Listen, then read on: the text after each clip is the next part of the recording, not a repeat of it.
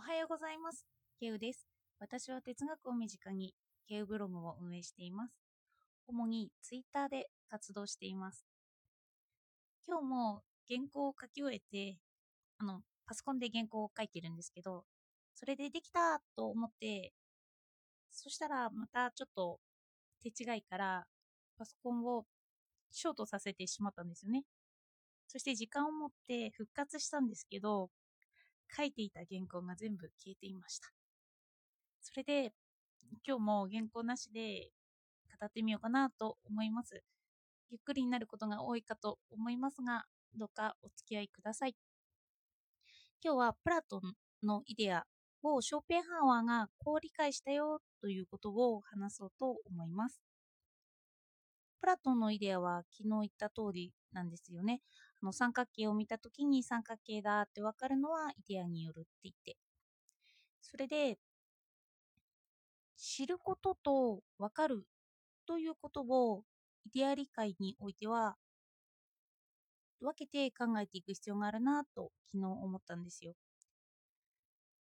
知ることというのは知識としてあることですよね。例えば教科書に載っているような学問として教えられる物理法則とか数学とか1たす1は2といったような法則。そういうようなものが知ることに入ります。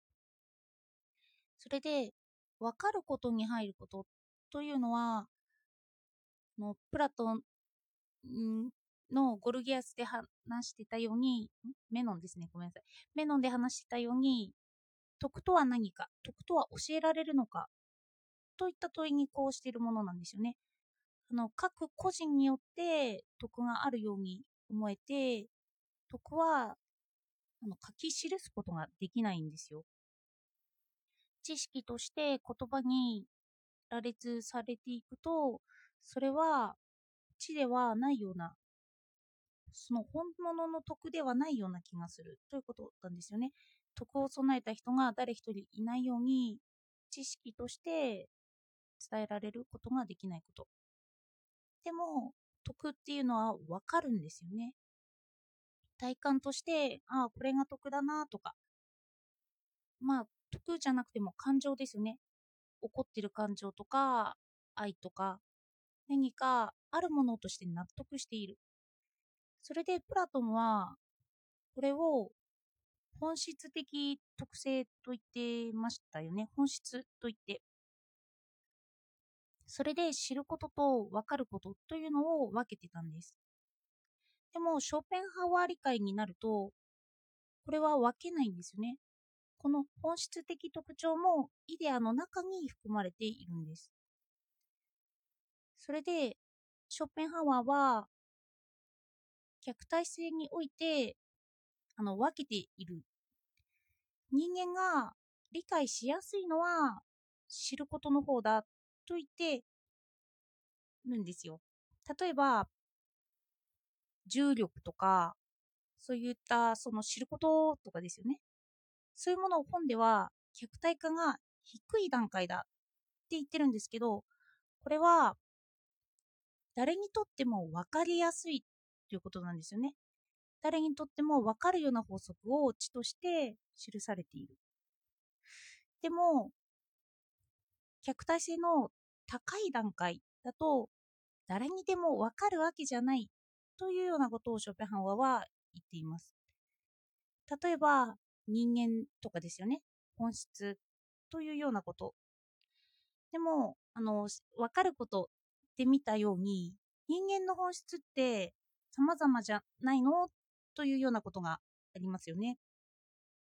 でも、この人間の本質というのは、ショーペンハワーによれば、時間と空間がくっついて、それで数多性がみんなに出てきているよということなんですよ。その時間と空間によって様々に出てくる。様々な個性があるように見えてくるということなんですよね。なので、この時間と空間を取っ払ってしまうと、その人の本質が見えてくる。からイデアに属するんだって言うんですよ。例えば、そうですね、時間と空間なんですけど、それは人が認識しているシステムの一部に組み込まれているんですよね。私たちは時間や空間認識理解なしには認識ができないんです。だから何か物を見る際にもその時間と空間が働いてしまうからそのもの自体っていうのは見ることができない。それでショッペンハワーは天才性とかを取り出しているんですけど、この時間と空間性とかそういうものを無視して、そのもの自体を見れる能力のことを天才性って言ってます。だから客体性の高い段階、その能力によってそのもの自体が見えてきたり見えてこなかったりするということなんですよね。それで客体性の低い段階っていうのは自然法則地地とかあの書き記されることができるものというふうに言ってます。客体性がその時間と空間によって切り離される私たちは絶対時間と空間、しかもそこに因果関係を見て物事を見ているということなんですよね。と他にもいろいろ書いてたんですけど、パッと、パッと浮かんでこなかったんで、ちょっと一旦中断してから思い出したんですけど、の時間と空間によって絶対認識が結びついているから私たちはそれしか見えない。でも、私は人に、人の感情、愛とか、徳とか、そういうものを見ていこうとしているわけなんですよね。だから、そういう認識の仕方とは別の普遍性を帯びたもの、そういうものを見ていこうとしてるんです。それで、そのもの自体とか、ショッペンハワーはもの自体、イデア、意志というものを同じようなものとして捉えていて、それで、それとは別に時間と空間、そしてその時間と空間が連携している因果関係のようなもの、そういうものが、まあ、因果関係は両方に接続してるんですけど、因果関係が関与しているというふうに言ってます。それ私が今やろうとしているのは感情を知にすることなので、このイデアで、イデア理解が重要になってくるんですよ。イデアで追い求められるものは何か。それで、個別性ですよね。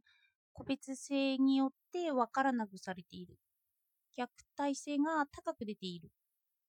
そういうものは何なのかというのを突き詰めて、その時間と空間によって数多性あの人それぞれ違うよっていうことは何なのかというのを見ていきたいなと。それで人それぞれ違うんですけどその中に普遍化してあるような法則。そういうものを掴んでいけたらいいなというような試みをしていきます。今愛についてってブログで書いてたんですけどこの愛についてを書く前にイデアとはというのをまとめておいた方が分かりやすいかななんて思いました。ちょっとグダグダになってしまって。申し訳ないです。そうですね、気をつけないといけないなと思いつつ、今日も原稿なしで話してみました。では、今日もお聴きいただいてありがとうございました。